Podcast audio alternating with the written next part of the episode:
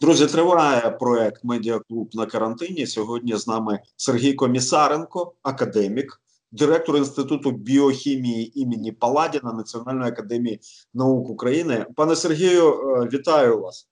Добрий вечір і ніхто не хворійте, будь ласка. Дякую, це дуже важливо. А скажіть, будь ласка, за впродовж там останніх днів наскільки людство збагатилося своїм розумінням, що таке коронавірус і як з ним боротися? Ви знаєте, що весь час лікарі е, побачать нові прояви е, негативної дії цього вірусу. Він виявляється вкрай підступний. Ну, відомі найближчі його рідні брати це SARS 2002 року і MERS 2012 року.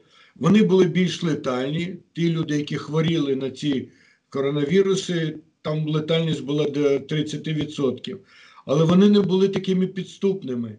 Їхні е, прояви були здебільшого пов'язані з злоякісною такою пневмонією, з її перебігом, чому люди і помирали, зрештою, від недостатності дихання, від недостатку роботи легеній. А ці віруси не розповсюджувалися, люди інфіковані аж до того, як у них е, не проявлялися ознаки захворювання. тобто можна було зрозуміти, у людини є ознаки захворювання, значить її треба миттєво госпіталізувати чи ізолювати. А до того ця людина не розповсюджувала вірус на відміну від цього. Цей вірус останній вже було продемонстровано те, що поза тим, що звичайно він уражає легені, він ще уражає багато інших органів. Вже описано понад 20 ознак цього захворювання. І, між іншим, такі, як е, кашель чи утруднене дихання, не обов'язково є серед провідних. Вкрай е, вкрай небезпечним є такий прояв, як збільшення загрози сідання крові. Е, сідання крові це такий процес в крові, який веде до тромбоутворення.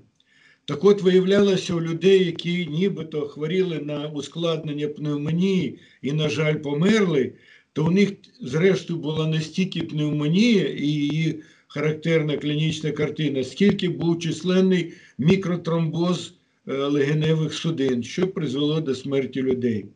Зараз вже описані випадки е, інсультів у людей, які знов таки причиною якого був коронавірус. Причому, що цікаво, ну, з медичної, звичайно, точки зору, що такі інсульти були у людей віком 30-40 років. Виявляєте собі, не ті люди ну, вже звикли до того, що коронавіруси ці поражають людей здебільшого похилого віку, чи ті, які мають ну, тяжкі хронічні захворювання, як діабет, е, як гіпертонія, як інфаркт міокарда.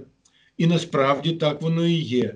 Е, астмою виявляється, спочатку приписували, що люди, які хворіють на бронхіальну астму, у них теж можуть бути. Ні, ні.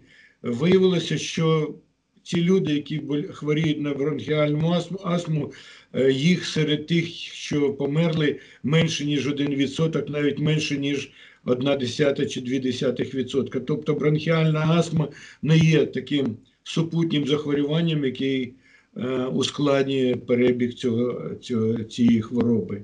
Але от те, що е, тромбози суттєві і ураження інших органів, навіть е, шкіряних шкіри, вже теж описано під дією коронавірусу. Сергій Васильович, чи є надія, що під час літнього сезону пандемія вщухне? Вона, можливо, зменшиться, а можливо, і вщухне, але не тому, що буде літо, чи тому, що буде жарко. Між іншим, в південній півкулі буде холодніше. В Африці, я думаю, буде той самий клімат, що і і завжди там відбувається, особливо в екваторіальній області. Але е, ми дуже сподіваємось, що все-таки відбудуться такі зміни в геномі вірусу, тобто за рахунок мутацій, які призведуть до зменшення його агресивності. Це те, що відбулося з Сарсом першим і з Мерсом, коли е, мутації призвели до того, що вони, зрештою, практично зникли. Там, наприклад, в Сарсі було випадіння 29 нуклеотидів в РНК, яка кодує ну, з геному цього вірусу, і вірус практично зник. А під впливом чого можуть відбутися такі зміни? Ви знаєте, мутації відбуваються непередбачено. Хоча відомо, що мутації викликаються, наприклад, радіацією, під дією хімічних чинників, але в даному випадку це суто вірогідність зміни. Ми з вами чули, що Міністерство охорони здоров'я навіть рекомендувало деякі неперевірені препарати, за допомогою яких можна допомогти вже хворим людям та інфікованим на COVID-19. Водночас отримали доволі різку реакцію від е, Всесвітньої організації охорони здоров'я. Як ви ставитесь до до таких дій, до таких пропозицій медичних? Ви маєте на увазі Міністерство охорони здоров'я України? Так, так. Ні, ні, значить, тут абсолютно однозначно препарати, які не доведено, що вони несуть добро, тобто що вони працюють з вірусом, що вони пригнічують його реплікацію, тобто поширення, тобто його розмноження, вони можуть тільки зашкодити е, клінічному перебігу е, дії коронавірусом і, зрештою, е, можуть призвести, ну і можливо до смерті. Зараз, зараз серед величезної кількості ліків, які випробовуються, їх просто велика кількість. Ви знаєте, що Всесвітня організація охорони здоров'я оголосила таку програму Солідарність. Давайте відстежувати різні ліки. І звернулися в першу чергу до компаній, які які випускають велику кількість різних ліків. Але головне те, що вони мають дозвіл на їх використання на людях. Ну, нібито тут зберігається етика, і, зрештою, більш є більш е, шкідливі ліки, є менш шкідливі.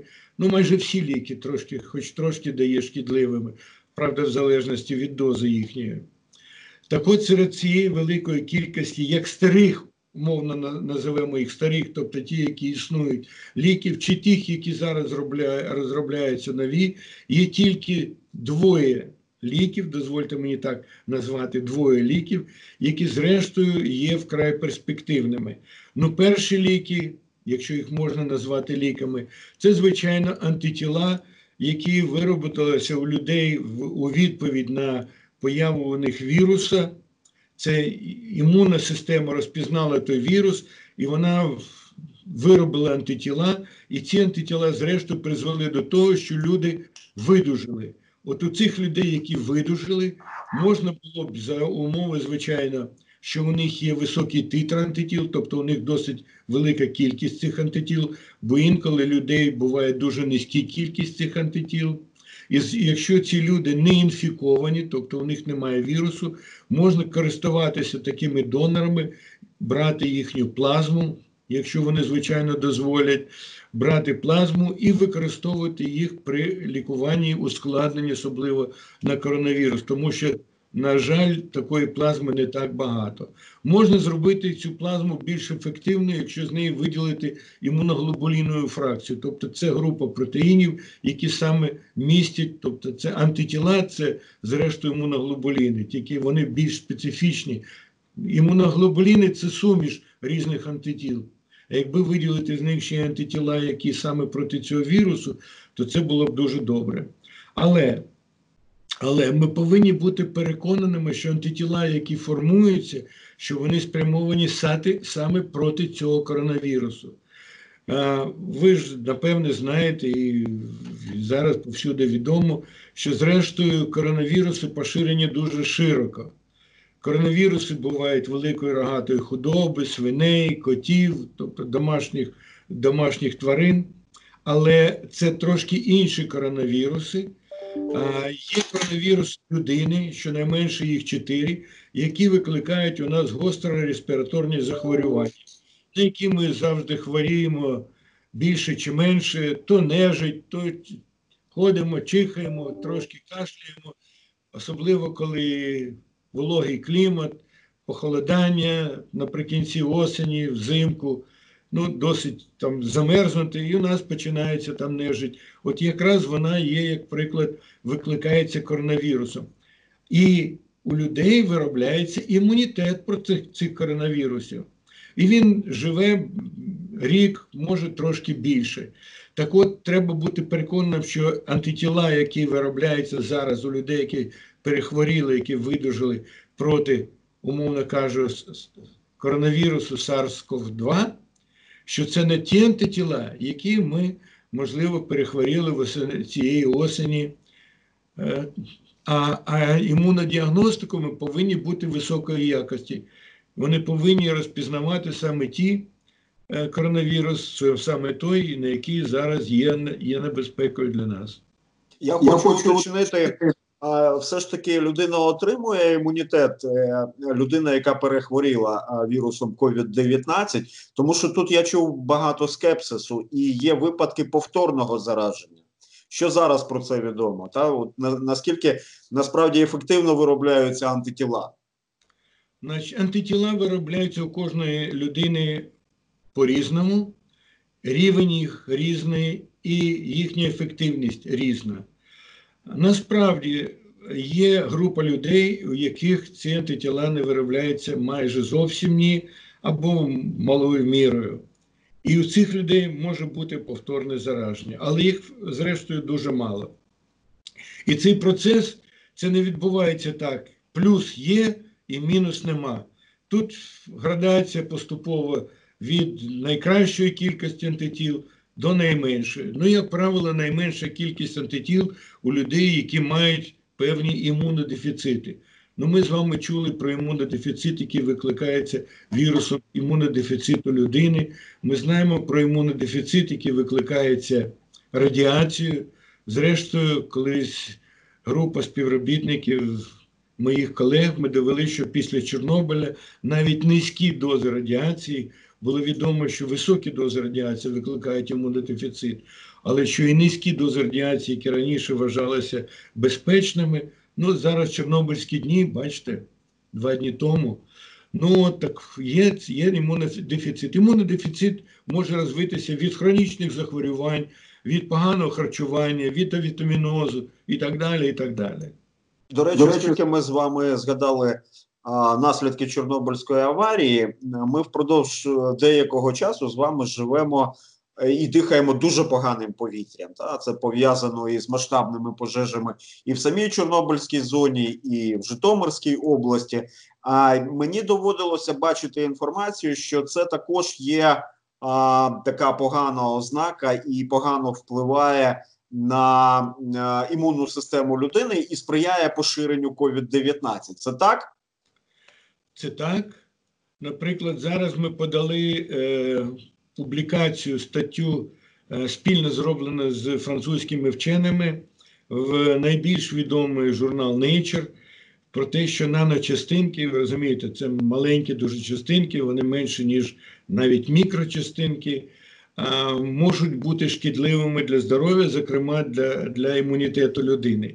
Так от е, сам пил по собі чи е, промислові викиди такого такого розміру частинки, чи в результаті пожежі, чи в результаті оцієї бурі, яка була, пам'ятаєте, нещодавно. Так, так, було пилова буря, і вона не одна була в Києві.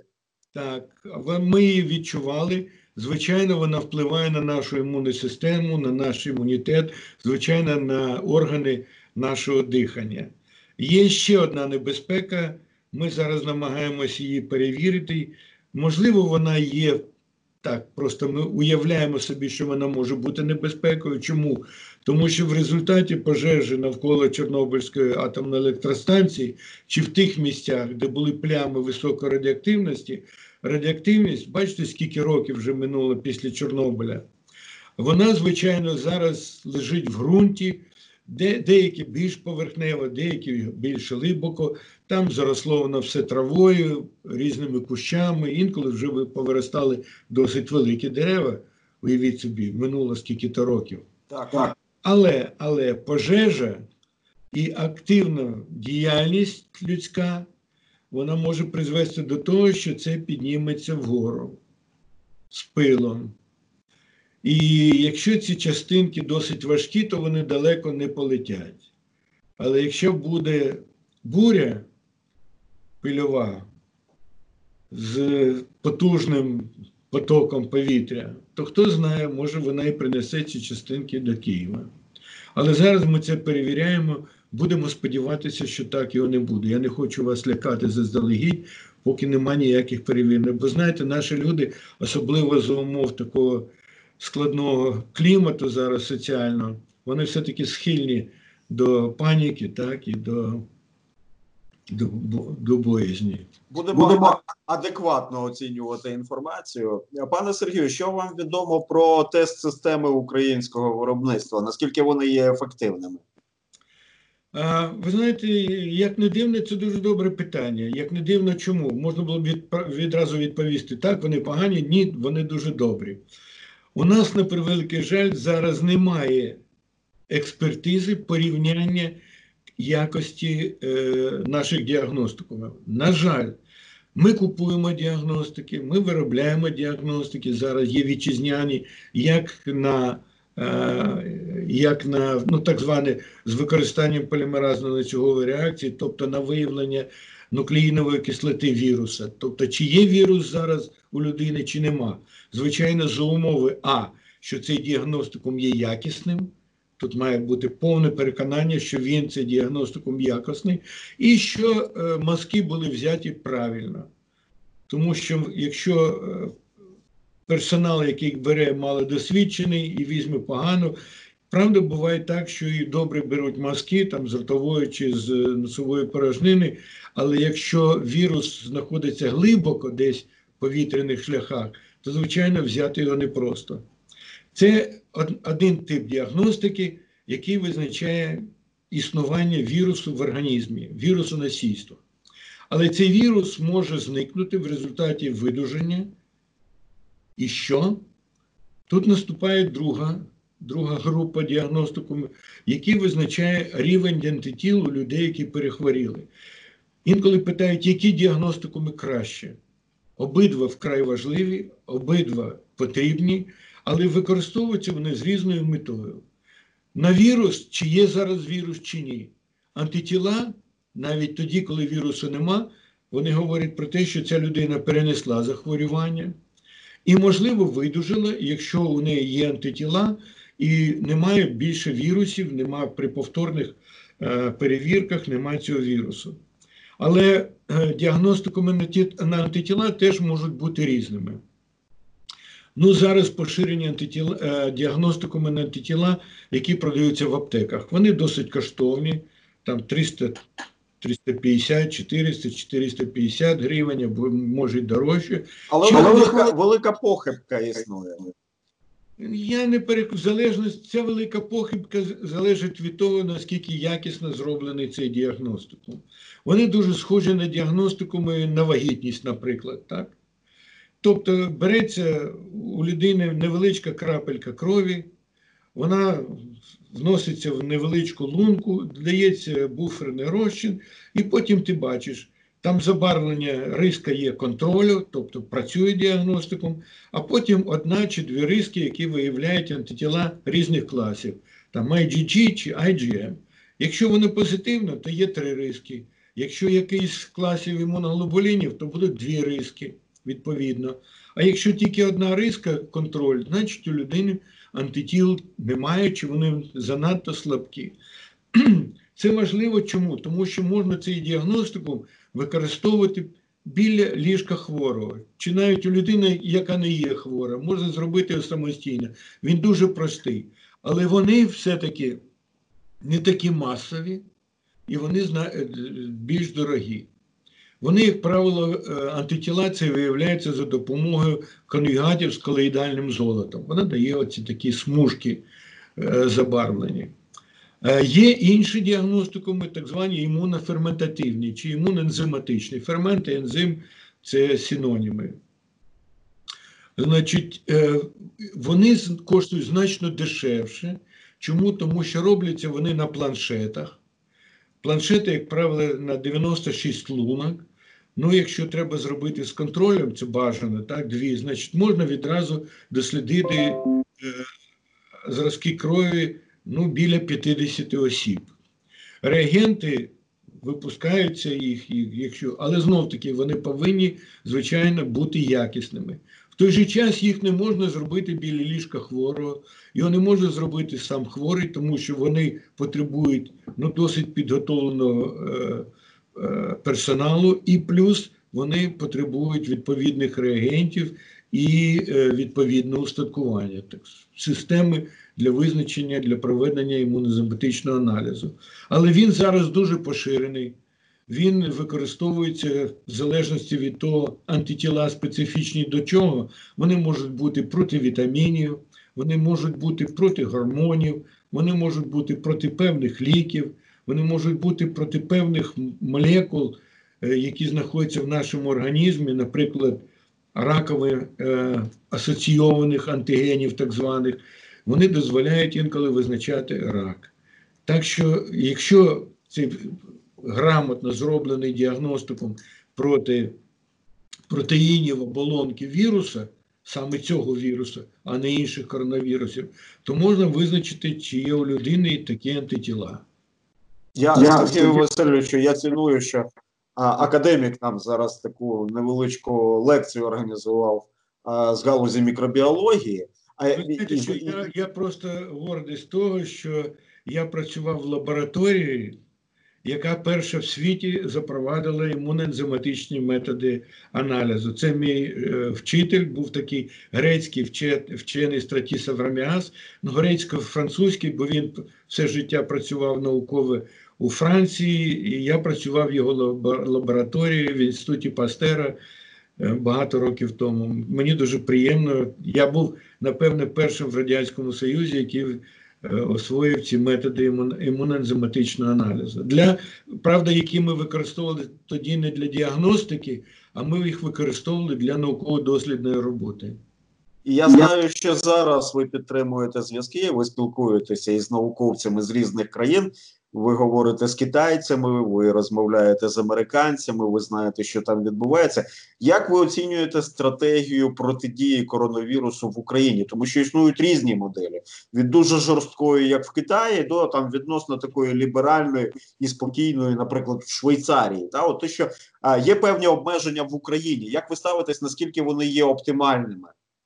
Ну, ви знаєте, я б сказав би дві різниці, дві е, якісь найбільш суворі міри е, були звичайно запроваджені в Китаї, але я думаю, що жодна країна в світі, ну можливо, крім Північної Кореї та може Росії, е, не не могли б ввести такі антидемократичні засоби боротьби з інфекційними захворюваннями. Хоча в Сингапурі вони були введені, але ви знаєте, що в Сингапурі зараз тільки одна людина так, яка була приїхала, я не пам'ятаю, здається, з Бангладеш, яка викликала новий спалах коронавірусу в Сінгапурі. Але ми повертаємося до вашого питання.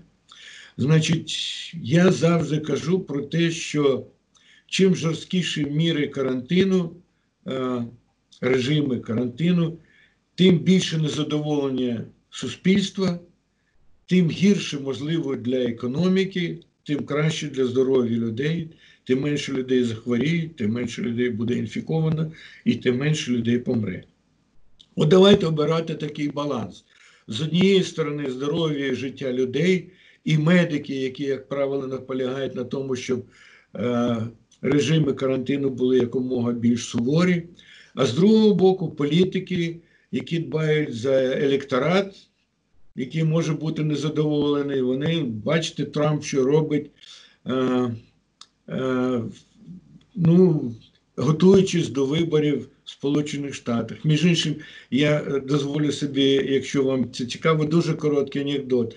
Е, зараз я отримав так. Меркель каже Трампу, що на превеликий жаль, ми не можемо надіслати німецьких астронавтів на сонце, тому що вони там ну, спопіляться. А він каже: так давайте вночі це зробимо. Невже так все запущено в Америці? Так? Слухайте. Але, але ми з вами спостерігаємо, що у Трампа є серйозна дискусія з губернаторами стосовно пом'якшення режиму карантину. Чи чи варто чи варто пом'якшувати цей режим в Україні? От зараз на урядовому рівні дебатується, дискутується, наприклад, варіант відкриття і можливості роботи ринків, які що раніше було заборонено. Ви знаєте, що що ну, ми всі, і професіонали, і непрофесіонали, аматори, взагалі пересічні люди спостерігають за тим, що відбувається в Україні. На щастя, у нас не так багато людей інфікованих, на щастя, порівнюючи з іншими країнами Європи, згідно з населенням. У нас значно менше людей хворих, у нас значно менше людей померло, і у нас дуже низька летальність. Я б сказав би навіть трошки дивно. Чому? Тому що у нас трошки більше, ніж 2%. Тоді, коли у світі середній відсоток летальності 7%, і в Європі 9-10. Навіть в Сполучених Штатах це країна, яка має, ну скажімо так, найкращі умови розвитку медицини, яка має найбільші можливості фармацевтичних, апаратури відповідної, ну, зокрема, вентиляторів, як вони називають, тобто апаратури для штучної вентиляції легенів. У них понад 5% летальність. І я, зрештою, е, трошки не розумію цього. Звичайно, я хотів би, щоб якомога менше людей було інфікованих і захворіло, і померло. Але ця низька летальність можливо за рахунок того, що ми не приписуємо інших померлих до тих, які померли від коронавірусу. Тобто люди, які помирають, наприклад, від легені, від е, е, запалення легенів, від інших захворювань, я вам казав про інсульти. Навіть в Сполучених Штатах вони спочатку діагностували ці інсульти просто як молоді люди померли від інсультів. І тільки тоді, коли вони почали робити розтини і побачили нехарактерний розвиток тромбоутворення в, мозку, наприклад, тільки, наприклад, за рахунок е, тромбозів артерії, а тромбозів вен, і потім вони перевірили їх на коронавірус, вони зрозуміли, що це захворювання, що ця смерть була викликана коронавірусом. Ну, хто знає, можливо, це в Україні теж щось подібне. Тепер повертаючись до знов до України, але я казав, були е, ну, такі крайні випадки. Китай і найбільш Е, ну, сказав, я б сказав так, полегшені умови були в Швеції. Спочатку Великобританія також робила, але потім вона повністю відмінила і досить суворі е, міри у них у них карантину. Але там прем'єр-міністр прислухався до думки вчених. І виявився, між іншим. Та ми з вами бачимо, що він вже виконує свої обов'язки прем'єр-міністра Борис Джонсон. Так, ну він сам сказав, що він дуже вдячний лікарям і що, зрештою, вони йому чомусь навчились. Але але він, е, е, його головний е, науковий радник, професор Меттю, він, зрештою, прислухався. І спочатку прогноз був. Imperial College Лондонського університету про те, що може бути досить релаксований режим карантину з тим, щоб якомога швидше люди захворіли, перехворіли, виробився так званий колективний імунітет, коли більшість людей мають імунітет, мають антитіла проти вірусу, і тоді вони вір, вони знов не заражаються ні вірусом, ані не розповсюджують вірус. Виявляється, це не спрацювало. В Швеції досить, е, але в Швеції теж високі тепер. І в Швеції, ви знаєте, летальність вища, ніж у їхніх сусідів, ніж у Норвегії і в Фінляндії, які дуже схожі за ну, за, за соціальним станом, за рівнем життя. Норвегії, я думаю, навіть воно ще вище. Сергій Васильович, я хочу уточнити: оця нерівномірність поширення вірусу в різних країнах. Це ж не якісь національні особливості. Е, це я я правильно вас зрозумів, що це може пояснюватися особливістю підрахунків та тим, як ведеться статистика захворюваності. Зокрема, от тому, що коли порівнювали летальність в Німеччині і в Італії, там були різні причини. Е, в Німеччині нібито більш молоде населення, порівнюючи з е, Італією, там більше пенсіонерів. Там почали хворіти більш молоді люди, які поверталися з Альп е, до Німеччини, але в Італії теж з Альп поверталися, між іншим, з, італійських Альп. Але був різний трошки підрахунок, і Німеччина швидше налагодила допомогу. Вже у них в січні, якщо не помиляю, в середині січня було 100 тисяч ліжок, 100 тисяч ліжок облаштованих для інфекційних е, хворих. А вже в березні, е, наприкінці березня, було 260 тисяч ліжок. Тобто німці і плюс порядок і дисципліна. Німецькі дорорну ундердисциплін. Але от що цікаво, е, знаєте, інколи, ніяким чином. інколи виникає дискусія про те, що тоталітаризм переміг демократію. Але, от на прикладі Німеччини, ви дуже гарно показали, що демократична країна також може бути дисциплінованою і ефективно взяти під контроль поширення вірусу. Ви знаєте, що е, в Італії 25% тих людей, які захворіли, вони захворіли в родинах. Тобто великі досить родини, дуже тісно пов'язані один з одним. Так, ви пам'ятаєте, вони співали разом, і чи не- в кращому випадку з балконів, а я думаю, що вони співали і вдома.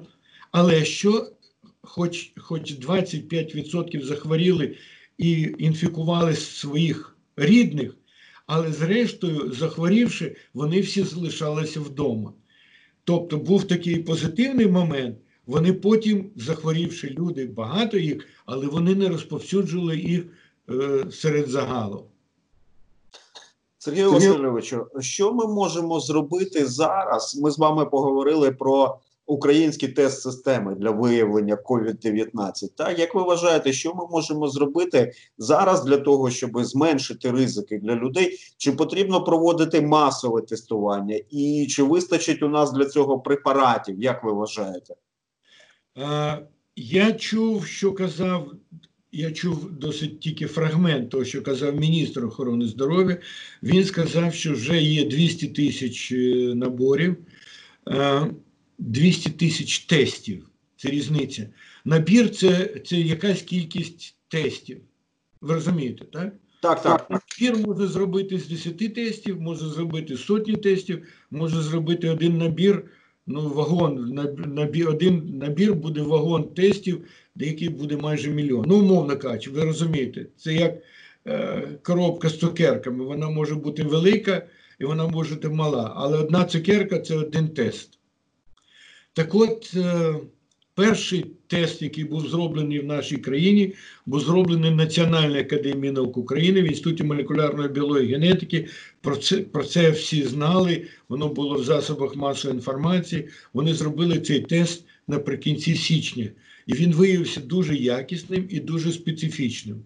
І після того, в е, середині березня, якщо не помиляюсь, 10 березня, спочатку було засідання Ради національної безпеки і оборони, а потім це рішення РНБО було введено указом президента, де було записано прямо окремим рядком Інституту молекулярної біології генетики випустити не менше ніж 200 тисяч тестів, а уряду профінансувати. Ще й досі інститут не отримав жодної копійки на ці 200 тисяч тестів. А ось, Минуло- а ось, а ось, вибачте, а ось на це у нас грошей немає. Так? Ні, ні, це не так просто. Минуло два місяці з того часу. Кажуть, що їм якісь дали кошти. Їм дали 350 тисяч гривень. Це не мільйони, які потрібно. А чому вони потрібні? Тому що ці тести повністю залежать від іноземних реагентів, які у нас не випускаються. Вони роблять це на іноземних реагентах і створюються ці тести. Але Інститут молекулярної біології генетики це державна установа. Для того, щоб закуповувати ці реагенти, вони повинні отримати якісь кошти. У них коштів цих немає. Вони зробили першу таку пробну серію з тисяч, з тисячі тестів і віддали їх. Вони віддали їх в Житомирську область і в Центр громадського здоров'я сиділи і чекали, коли ж зрештою їм дадуть гроші, щоб вони робили ці 200 тисяч. За цей час, що минув, вони могли зробити більше навіть, ніж 200 тисяч. А що вам відомо, вони отримують ці гроші, щоб зараз робити тест Поки що вони нічого не отримали. Міністр тільки сказав, що ми консультуємося з цим інститутом, це відомий інститут і так далі. Це державна установа. Але зараз наша держава закуповує у приватної компанії, яка випускає їх в Україні. Приватна компанія зрозуміла, що вона може мобілізувати гроші, тому що приватна компанія сама володіє грішми, і могла закупити ці реагенти самостійно. Правда, я думаю, за умови, коли дадуть гарантію, що вона ці гроші потім поверне. А хто їй давав такі гарантії? Я не знаю. Але головна проблема навіть не в цьому. Хоча я особисто, звичайно, зацікавлений, щоб діагностику ми робили державні установи і щоб ці гроші поверталися в державу, тому що вони потрапляють в бюджет Національної академії наук України чи в бюджет цього інституту який потім може використовуватися на проведення нових наукових досліджень, які будуть потрібні нашій країні. Сергію Васильовичу, а можливо ще питання в тому, що бачите, багато грошей йде на закупівлю. У нас же літаки постійно з Китаю привозять якісь партії. Та? Тобто ми фінансуємо китайського виробника. Який тут баланс, щоб власне і, і своя наука отримала фінансування? Ви розумієте, взагалі в нашій країні, е, по-перше, це трошки не до матеріалу, але все одно. Е, у нас відсутнє стратегічне планування і стратегічне мислення. І в уряді, і взагалі в суспільстві не дуже поширено. І в будівництві, наприклад, в Києві. Нам потрібно щось побудувати шрах, поставили будинок. Нам потрібно щось зробити в уряді. Терміново давайте робити це та інше. Відсутнє довгострокове планування. Так от, е, так от е, коли ми говоримо про діагностику, я думаю, що тут повинен бути здоровий глузд. Якщо ми знаємо, що Бразилія робить вкрай ефективні діагностикуми, я сказав, Бразилія, я міг би назвати будь-завгодно яку іншу країну: Китай, Індонезія, Малайзія, яка завгодно, Бангладеш. Якщо вони роблять найкращі діагностикуми і які дешевші, ніж вітчизняні, треба купувати там, заощаджувати наші кошти і бути переконані. Але я абсолютно не переконаний, що ті діагностикуми, які зараз купуються чи в Китаї, чи робить у нас в Україні приватна компанія, що вони кращі, ніж ті, або навіть такої якості, як ті, які зроблені в Інституті молекулярної біології і генетики. Ніхто їх не перевіряє. Нашу розмову якраз я почав з того, що у нас немає органу, який би перевіряв якість тих діагностикумів чи навіть якість тих ліків, які потрібно. Але коли я називав перед тим, як ми пам'ятаєте, ми, я говорив про антитіла, я сказав, що одні ліки. Зараз є інші ще ліки, вони називаються ремдезівір. Вони поки що результати їхніх клінічних випробувань поки що невідомі, але що відомо, що це препарат, який насправді, коли вона потрапляє в клітину, де знаходиться вірус, повністю блокує його реплікацію, повністю блокує його розмноження. Тобто він є високоспецифічний. Друга справа. Вчора я писав листа своєму іноземному колезі, який взагалі бритієць, але він в різних країнах, який теж займається але він не займається науковою діяльністю, він займається організацією виробництва, тобто як бізнес-менеджмент.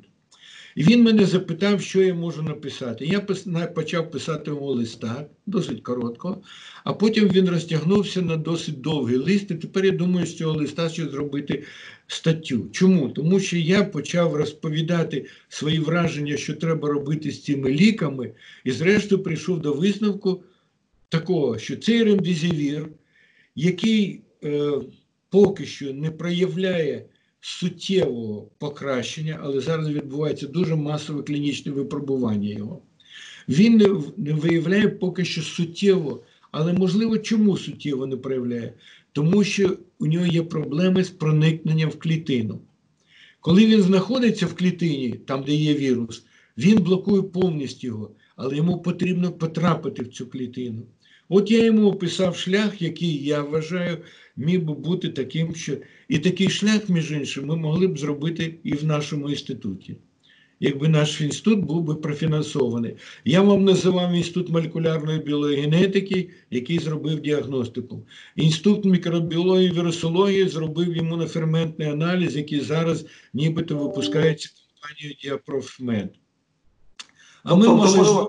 Можливо, ви підказали іноземним науковцям, як вирішити цю е, проблему проникнення в клітину. Але бачите, ми з вами зачепили ще й питання розвитку нашої науки. Сергію Васильовичу, у мене, мабуть, е, фінальне до вас зараз питання. Наскільки суттєвий ризик існує, і ми з вами чуємо це від, е, від різних науковців з різних країн про те, що восени можливо, варто очікувати другу хвилю поширення пандемії? Це і насправді очікують, і, звичайно, не тільки, я б навіть сказав, не стільки в Україні, скільки в усьому світі, зокрема в Сполучених Штатах. Вони готуються до другої хвилі, і Тоні Фаучі чи Ентоні Фаучі американською е, традицією. Він сказав, що треба готуватися до другої хвилі, можливо, інфікування. Це тому, що імунітет, е, який викликає коронавірус, ми ще не переконалися в тому, по-перше, що він є достатньо потужним, що він протримався 2 чи 3, ну хоча б 2 чи 3 роки, доти, доки не буде зроблена вакцина. Ми все-таки очікуємо, що через рік буде вакцина, і тоді, якщо до цього часу імунітет у людей, які перехворіли, буде тримати їх від повторного захворювання, то буде колективний імунітет, плюс надійде вакцина. Будемо сподіватися, їх буде мільйони, мільйони, мільйони, мільйони доз. І тоді ми можемо подолати цей вірус, навіть якщо його агресивність навіть не не зменшиться. А от якщо вона зменшиться, то можливо ми його подолаємо і раніше. А ви ж очолюєте групу в Раді національної безпеки і оборони та з біобезпеки країни. До вас взагалі дослухаються, коли ви говорите про те, що необхідно фінансувати і українську науку, яка також а, може допомогти, будемо говорити, цивілізації в подоланні а, цієї пандемії COVID-19? Ну, на превеликий жаль, але це не притаманно е, тільки цьому уряду. Це фактично всі уряди незалежної України, вони практично вкрай-вкрай слабо фінансували українську науку, зокрема Національну академію наук України, яка є головною е, науковою установою нашої країни. Але я в нашій академії якраз відповідаю за медико-біологічні дослідження, як академік-секретар відділення біохімії, фізіології, молекулярної біології. Це моя головна посада, яку я обіймаю зараз в житті своєму. Можливо, зараз є оця нагода, щоб а, змінити практику там всіх урядів, те про що ви сказали, та і звернути увагу на розвиток нашої науки. Справа в тім, що е, декілька років тому ми прийняли новий закон про наукову і науково-технологічну діяльність, і там було записано, що е, фінансування нашої науки повинно бути не менше, ніж одна ніж 1,7% від нашого GDP, від нашого валового продукту загального. А Ну, його порівнюють з іншими країнами. Ну, наприклад, є країни, в яких 3%, в яких 4%. Але відсоток це відносна величина. І коли е, 1% в країні, якої GDP трильйони трильйони доларів, це одна величина, а в тих, якої там мільярди, які ми ледь-ледь можемо там підтягнути, то це зовсім інша абсолютна величина. Звісно, зараз можна, можна фіксується на рівні 0,2%. 0,2% від українського валового внутрішнього так. продукту. Так. Ну можна собі уявити один відсоток, е, наприклад, е, Китаю чи Сполучених Штатів Америки. Один відсоток значно вище. Китай зараз зробив фантастичний прогрес в галузі науки, не тільки біологічної науки, в галузі інформатики. Я не знаю, чи бували ви в Китаї. Я я багато вже е, часто, кожен рік я буваю в Китаї, і вже багато років тому я, ми виїжджаємо з паркінгу, так, ніхто не розплачується ані грішми, готівка. Готівка взагалі практично ніхто не розплачується, вже не розплачується кредитними чи дебітними картками. Він просто показує смартфон з QR-кодом. Е, і відразу знімають гроші. Це повсюди, повсюди, навіть в малень, маленьких лавочках. А до речі, в Вухані справді подолали вже епідемію, чи там просто всі перехворіли? Як як ви до цього ставитесь? Ну, Дуже цікаво, між іншим, був проведений аналіз е, Великобританії. Вони сказали, що коронавірус з'явився не в Ухані. Він з'явився так недалеко від Ухані, десь 300 міль від Ухані, в іншому місті, і раніше, ніж в Ухані. В Ухані він з'явився десь е, всередині листопада, а почалося ну, досить масово наприкінці грудня. а він з'явився десь всередині вересня в іншому місті. І напевне це було саме той та, нульовий пацієнт чи перед нульовим пацієнтом. Але я не знаю, чи ми йдемо до закінчення нашої розмови. Я хотів би вам сказати ще одну річ: що поширенню коронавірусу сприяла війна між е, Китаєм і Сполученими Штатами Торговельна війна, так? торговельна війна. Чому? Тому що вона призвела до недовіри однієї країни до іншої, до певної неприязні, яка відразу говорила, тобто, за умови зараз поширення, ми з вами відслідковуємо в Європі поширення таких національно-шовіністичних поглядів, коли країни, ми говоримо, ну вже є такі думки, навіщо взагалі Європейський Союз, от Британія від'єдналася, кожна країна повинна дбати одна за одного. Ні. Якраз вибух коронавірусу продемонстрував, що ми повинні об'єднувати зусилля для того, щоб боротися з спільним ворогом. І Китай повинен був відразу з Сполученими Штатами і Сполучені Штати вести діалог більш на, більш на високому науковому рівні, і на рівні держави, на рівні ну, е, людей, які, які керують країнами. Ви розумієте, тоді, б- тоді б, зрештою, можливо, і вибух не був би такий потужний, який ми зараз спостерігаємо в усьому світі. Дякую. Дуже розтягнулися мої фінальні питання.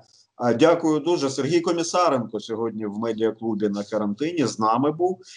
Сергій Комісаренко, нагадаю, є дійсним академіком, директором Інституту біохімії імені Паладіна Національної академії наук України. Сергію Васильовичу, дуже вдячний вам. Зичу вам міцного здоров'я, як і всім нашим слухачам і глядачам. Я також я вам дякую за розмову і не хворійте ні ви, ні ваші глядачі.